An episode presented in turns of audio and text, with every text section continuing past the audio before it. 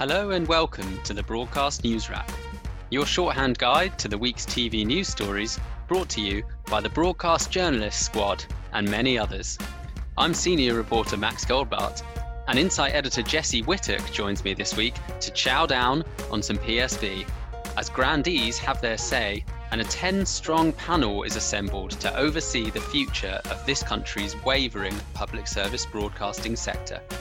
And later, I'm delighted to welcome Emmy nominated director Jenny Ash, who takes us behind the scenes of her upcoming Channel 5 documentary on the Nuremberg trials. All that, plus a little bit of what we've been watching on this week's Broadcast News Wrap. So delighted to welcome once again our broadcast insight editor Jesse Whittock. Jesse, how are things? Uh, yeah, all right, Max. Um, there's just been a massive downpour outside my house. Um, hopefully, that's not a sort of precursor for the day. But uh, no, broadly, I'm all right, apart from the weather. Christ, yeah, hopefully uh, not a metaphor for, for things to come. And I, I welcome you on our 25th broadcast news wrap. Did you ever think when the two of us were sat recording the first broadcast news wrap that we would ever get here? We, we were like intrepid reporters, uh, in no, intrepid explorers, in fact, or intrepid reporters, I suppose. um, and uh, yeah, we, we went out into the big wide world of, of podding, and here we are at a quarter century. What a what an achievement, Max. We should have a little little glass of wine this evening. 25, 25 pods. Well, I'm excited, and as as literally as we've been speaking, the downpour has reached Dalston, so that's that's interesting. Oh, well, there you go, and it's actually left it's left Twickenham, so it's obviously moved across London shifting, and, uh, shifting across. The downpour is celebrating our, our 25th podcast. um, but we're here, more seriously, we're here to talk about uh, PSBs. It's felt like a almost formative week for the future of public service broadcasting. Yet another review, this time from, from the government, Oliver Dowden's DCMS, has been kickstarted. So that works alongside a review by Ofcom and a review by the DCMS committees. That's three reviews. We've also had the formation of a 10 strong panel uh, including super indie bosses, grandees, and the odd BBC skeptic thrown in there for good measure. Elsewhere, Mark Thompson and Michael Grade both used their outside the box appearances, uh, the Freeview event that took place earlier this week, to talk tough on the future of this country's public service broadcasting sector. There was particularly bad news for Channel 4, which was given five and 10 years respectively to survive by these two former chief executives of the channel unless it does something drastic. Jesse, what did what did you make of all this? Is first of all, and I, I know we're going to come on and to talk about the panel. I suppose the most kind of broad thing you can say about it is it's uh, if you work at a public service broadcaster in a management position at the moment, uh, you must feel under huge scrutiny. Uh, like you say, Max, three separate um, you know probes into into the future of, of what the sector will look like uh, is going to mean you know a lot of meetings a lot of uh, um, you know hours spent debating the minutiae of what it means to be a public broadcaster. And uh, i suppose so it's quite unsettling really. Uh, there aren't going to be any quick wins or quick answers here. But i do think that you know there does need to be some sort of clarity as to what each of these reviews will focus on quite mm. quickly because it's it's sort of only fair to the people working within the sector that they know what they're they're facing, you know, in the next few years. Yeah, I, I, don't know how much sort of administratively or, or organizationally is, is involved with this stuff, but it, it, does feel like this real solid focus on quite existential questions that at the same time involve quite a lot of work comes at a time when like we're, we're sort of in, a, in an economic recession it's, it's very difficult to it's slightly different with the bbc but it's very difficult to run a commercial broadcaster at the moment so i don't know if there is a slight feeling of like oh god not another one more more work for me while i try and do my best to increase ad revenues and, and, like move forwards. I did find Mark Thompson's sort of vision for Channel 4 quite interesting. Mm. Um, effectively saying that Channel 4 needs to um, internationalize to an extent to survive. So he talks about there being a massive opportunity for the Channel 4 brand to be sort of exported around the world in some form or the other. Um, I quite like the idea of Channel 4 as a sort of big global international brand, but I don't, to be honest, think that there is necessarily a crying need out there in the US, in the you know over in Asia, in in Australia for Channel Four to um, sort of make an impact. Obviously, it's, it's possible that that could happen, but I don't quite see it, right? Mm. And um, in in the same extent that I think that you know BBC Three has been a really, I think broadly a, a very sort of positive brand for for the BBC and has done really good work. Um, and it's sort of playing sort of you know somewhere in the same space that an internationalized channel 4 would play in but it, it's made no inroads right? There's mm. but be, you could speak to people in, in other countries about what bbc 3 is and they wouldn't have a clue. Um, and i would imagine that would be the same with channel 4 and i just don't quite see how channel 4 would be exported considering that the entire business model is about allowing uh, indie suppliers to retain rights to their programs. So I don't quite understand what he expects that to be. If there was a way that Channel 4 were able to somehow, I don't know, launch an in house division or something, and they mm. were able to have some sort of intellectual property or some something that they can take and export you know physically that they can export to to other territories, then you might have a really interesting way of making cash. But I don't quite see it. But I, you know, it's it's uh, intriguing all the same. I I found I think I was I felt similarly. I found the concept interesting, but it was hard for me to really understand Mark, what Mark Thompson was getting at, like ha- harness the power of Channel Four globally. Ultimately, that they could produce better, more Channel Four style shows, quote unquote, but they wouldn't really make any money out of them because they don't own the rights to those shows. And that is you know that's going to handicap channel 4 forever.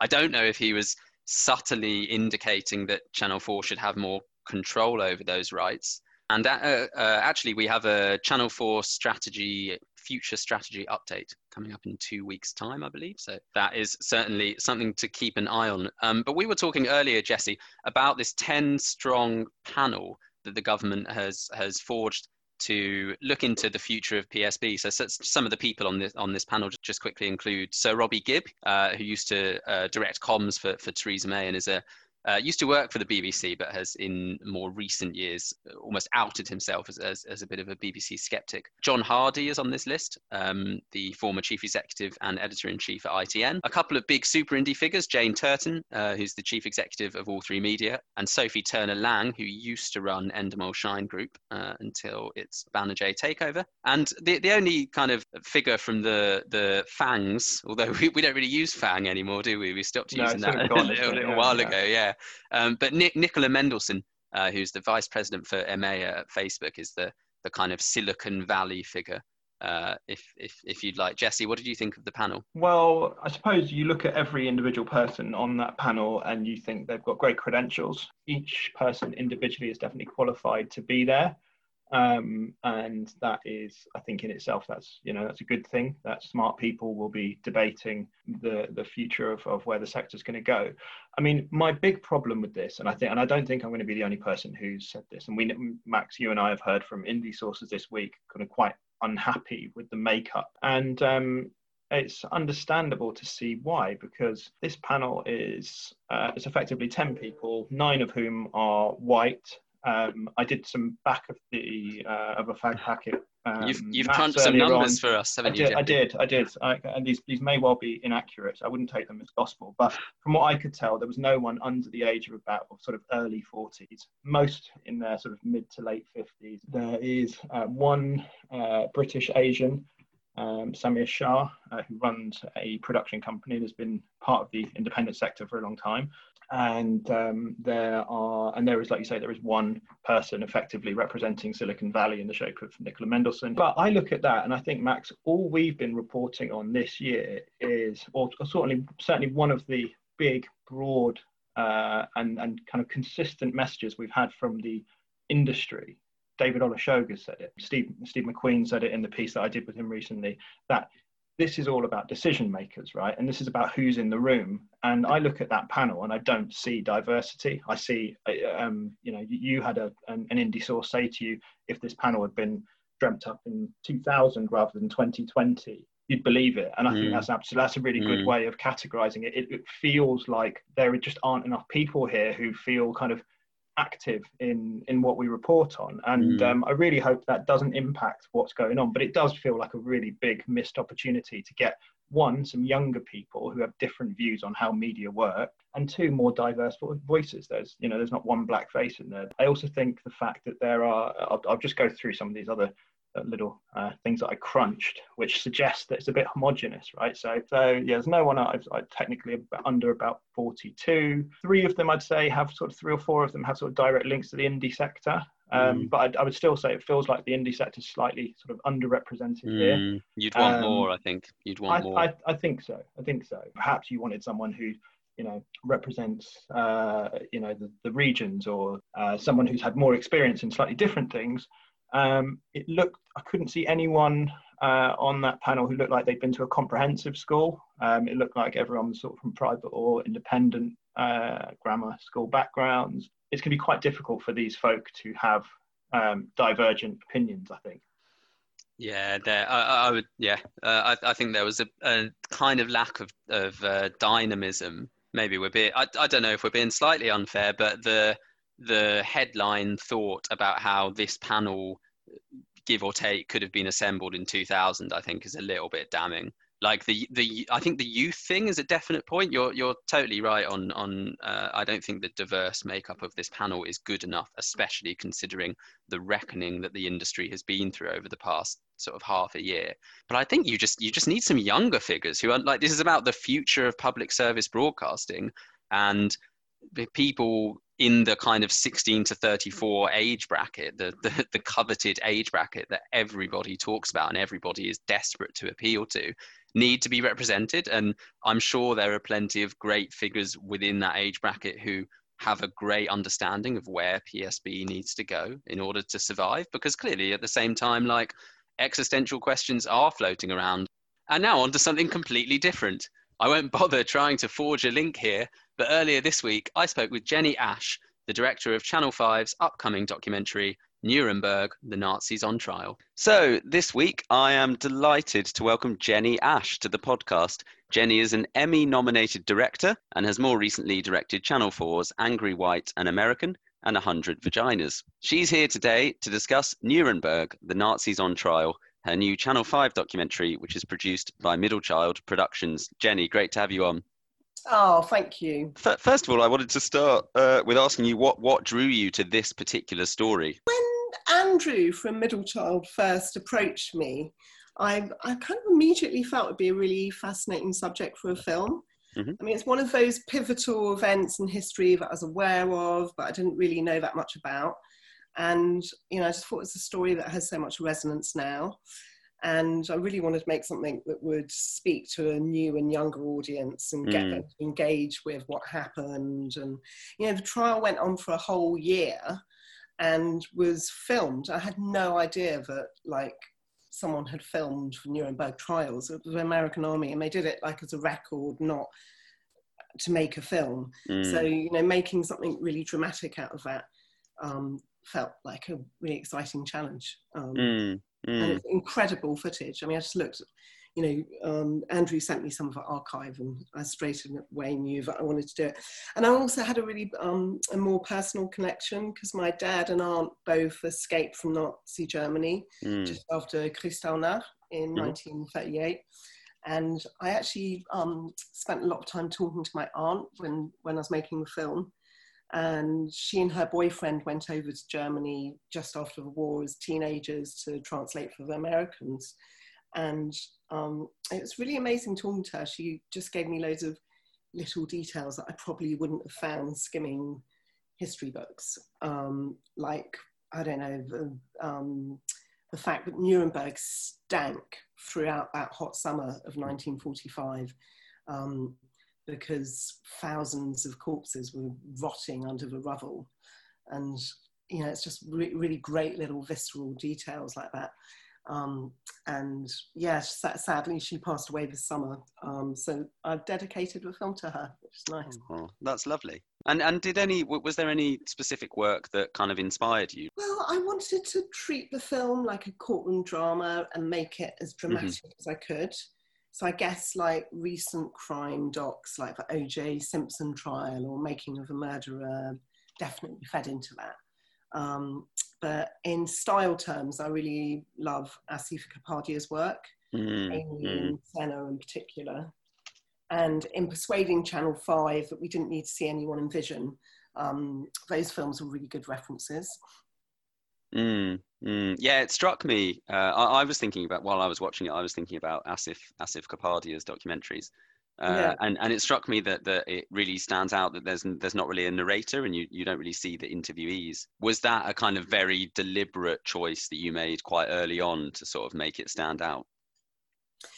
Yeah, I just thought that um, you know quite often when you watch history docs um, with talking heads and archive, you'll you'll kind of slightly distanced from the archive. You see it as oh that is you know that happened in in the past and that mm. grainy footage. Whereas I, I wanted it to feel as immersive and immediate as possible. So mm. I, I, and I kind of felt that um, you know I wanted to be in the court as the case played out and with the young war crimes investigator as he discovers a concentration camp and I think that really helps you kind of appreciate the magnitude of it all. What, what do, you, do you think there will be a lot of people watching who won't necessarily? I, I think you've kind of touched on this already, but do you, do you think there'll be a lot of people watching who won't necessarily know the outcome, and therefore it will kind of act as as, as much of a drama as it will a documentary?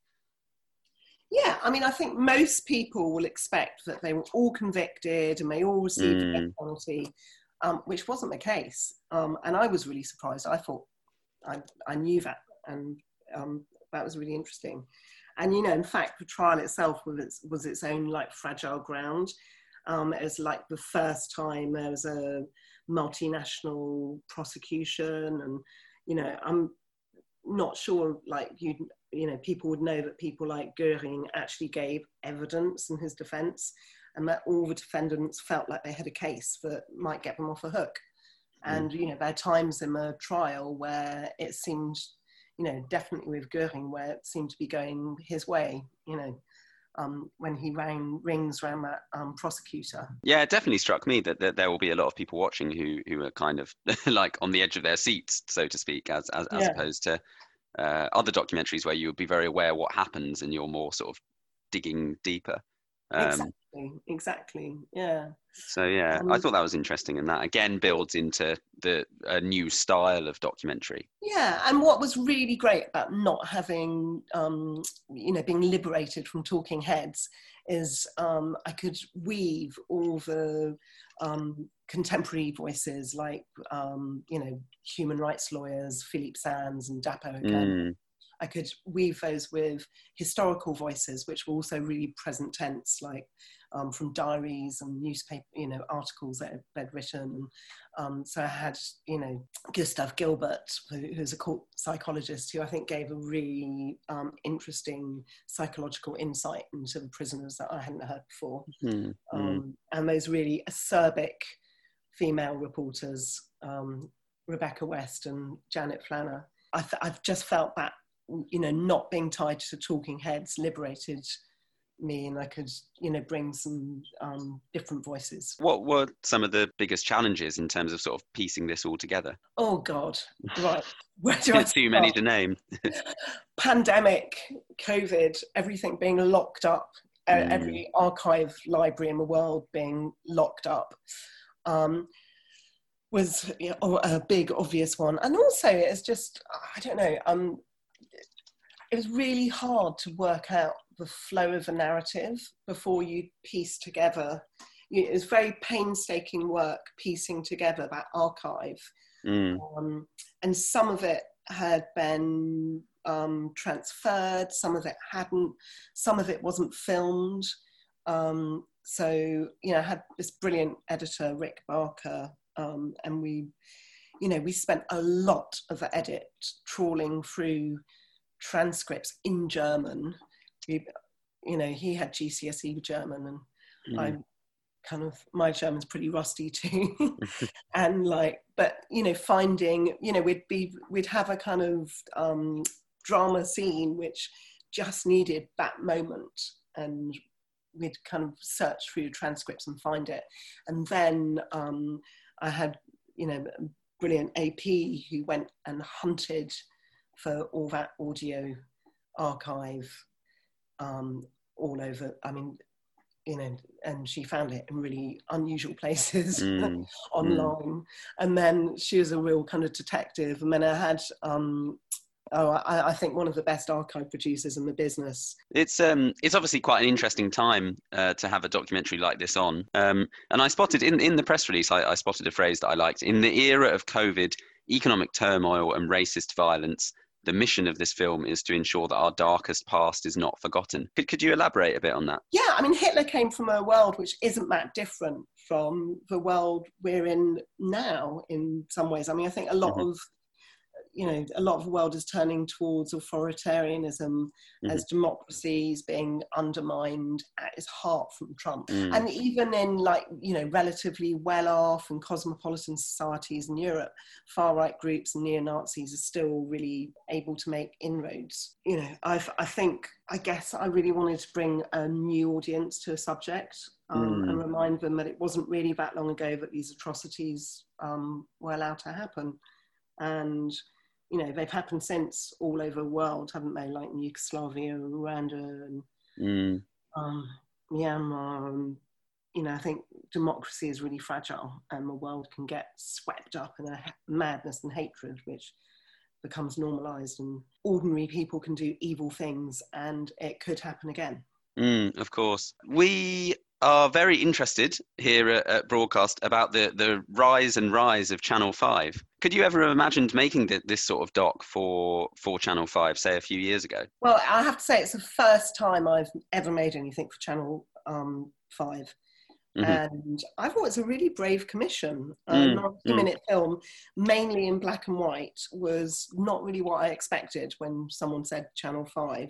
Mm, yeah. and Denise um, our commissioning editor, was really brilliant and really up for taking risks. Mm. Um, you know, especially in supporting like our vision to make the film without talking heads and narration. I think actually more people are doing that now, but I don't. I mean, I think when we were doing it, it was the first time they'd done it on Channel Five. Mm. Um, so it was great having a commissioning editor who wasn't you know afraid of that. But yeah i think like some really um just brilliant films on channel 5 been for the last few years. Yeah no it's it strikes me that a kind of as you described a kind of younger skewing dramatic documentary is something that would not normally have have have sat on that channel what what what do you hope the the show's kind of longer lasting impact can be i mean as i said you know i've, I've it's just really important to remember how that whole banality of evil thing, you know, that ordinary people can mm. do evil things and it can, how easily it can happen, how fragile democracy is and all that. I also hope like it shows that justice can rise above vengeance. And, and what, what do you have planned next? Is there anything else you're working on at the moment? Yeah, I've got a few um, feature docs that I'm developing, and mm-hmm. um, I've got a factual drama that I'm hopefully doing for or developing for Channel 4. Mm-hmm. Um, but yeah, I'm always kind of looking for stories that have an impact on today and aren't just simple retellings of the past. You know, mm. um, to me, you know, d- documentaries are really incredibly powerful tools that can have um, a really profound and positive effect on an audience in a way that many other mediums can't. It's been an absolute pleasure. Thanks so much for coming on um, and and for yeah letting letting us know a little bit more about this upcoming documentary. Thanks so much. Uh, absolute pleasure, and thanks for watching it, Max. Cheers, Jenny. Thank you, Bye. Jenny Ash there, um, and the the doc sounds super interesting. Uh, but Jesse Whittock is still here with me, broadcast insight editor, as we move seamlessly on to our favourite part of the week. It's what we've been watching. Um, oh yeah, sorry, I was uh, in a world of my own right there for a How second. could you? I was just thinking about what I've been watching. It was so so taken by it. Um, no, Max, this week I've been um, uh, watching the latest series of Billions, um, which is on Sky Atlantic over here. Uh, it's a, a, US import um, from Showtime, so one of the Viacom CBS or premium channels. Um, for those who don't know it, uh, it's now in series five, season five, uh, and it's basically about the sort of cat and mouse game between these two super high-powered US figures. So one of them, played by Damian Lewis, this guy Bobby Axelrod, who's a um, big hedge fund manager. Uh, he's sort of there to kind of represent, you know, Wall Street and the kind of like kind of cowboy attitude and the, the, the, sort of American guy who uh, has huge influence, but you don't hear very much about. Um, and he's sort of constantly butting heads with uh, the attorney general, uh, who's sort of this like really ambitious guy who wants to get into politics and wants to, you know, never wants to lose and takes things far too personally. And and they sort of they're friends at times and they're not they're not friends and um, they've got sort of personal links and there's all sorts of um, uh, fun dynamics that go between them. Um, and it's one of those series that really by now should be really stupid. Um, mm. so American shows have a, a you know a, a, habit of going on far too long um, and really kind of losing grip on what it was that made their shows good in the first place. And you get some really strange sort of series fours and series fives in America where shows just feel like they're completely dead, but they're being flogged to you know another 13 episodes and they'll probably get a recommission because the ratings are just about high enough to keep mm-hmm. them going um, but it's broadly whilst some of it's, it's getting a bit cartoony uh, in this latest series it is uh, it's still sort of holding up and the, it's, it really, you know, it's really well made um, it's got some of the guys who um, broke the story behind the um, 2008 um, um, subprime mortgage crash story uh, as as creators uh, and and advisors on the story. So you know it's it's really well informed, and um, you always have a good time with it. The Lewis and, and Giamatti are like absolutely brilliant. Um, some other some great performances elsewhere, um, and it's it's very fun and lots of it's very silly. Uh, and you know, as you know, Max, I like a show that sort of mixes some sort of like point with being like utterly stupid, and I'd say this mm. one does that very well. The interesting thing about this series actually is they're sort of about halfway through, and because of the production lockdown, they were obviously forced to stop. Mm-hmm. Um, and they've still got you know several episodes to film, as far as I understand it. I think it might that it might be the case now that they're they're a bit closer to getting it all done. But there is this. Um, uh, it, has been one of the sort of shows over in America that's been used as a case point for how the pandemic um, really impacted drama. What have you been um, watching, Max? Yeah, for for what it's worth, I've watched the first three episodes of The Queen's Gambit on Netflix, which I feel like is kind of the Netflix drama of the week or the month. It feels like it, yeah. It's, it feels like the first time chess has ever been. Yeah, um, yeah. I, no, I noted uh, Anne, Anne Mensah did a talk. Anne, Anne Mensah of, of Netflix scripted fame did a talk earlier this week. She said she's been driven to buy a chess set by uh, by watching the show. Um, and she well, made there the, you go, that's yeah, good, so good for her. She made the also less funny observation um, that this is exactly what Netflix wants to do, which is to take like kind of I don't know, is chess chess popular? Popular-ish pastimes and like make big dramas about them and and allow people to either get into them for the first time or like I don't know rein, rein back the years. But I, I really like chess, but I, I actually it is really good I do feel like it's it's a it's almost overly chessy. Like the the second and third episodes are both involving the main character just playing chess tournaments, and like sometimes they're quite tense and exciting, and sometimes there's a lot of like watching. So so the the rough premise being that it's a, a young young girl um, grows up in an orphanage, gets really good at chess in the orphanage, then is adopted starts making money via chess tournaments. She's played by Anya Taylor Joy, who's really, really good. And you spend quite a lot of time watching her in sort of like tense chess games, in, invariably winning most of the time. I was going to make some sort of joke about Anne Mensah and buying oh, being a, yeah, but, being but I, deci- but I decided not to, and I just decided to to just tell you in this this format that that's what I was going to do. you thought you'd um, listen to my wonderful review of the Queen's Gambit instead. You'd be really I listening. Did. I did. I loved it, Max. Great stuff. Well, Jesse, as ever, it's been fantastic having you on the pod, uh, and I'm sure we will speak again soon. Thank you for listening to the Broadcast News Wrap. I'm senior reporter Max Goldbart, and you've been hearing from Insight editor Jesse Whittock and our special guest, the Emmy nominated director Jenny Ash. This week's podcast was edited by me, Max Goldbart. You can check out past episodes of the pod on Spotify and iTunes, or on the website via www.broadcastnow.co.uk.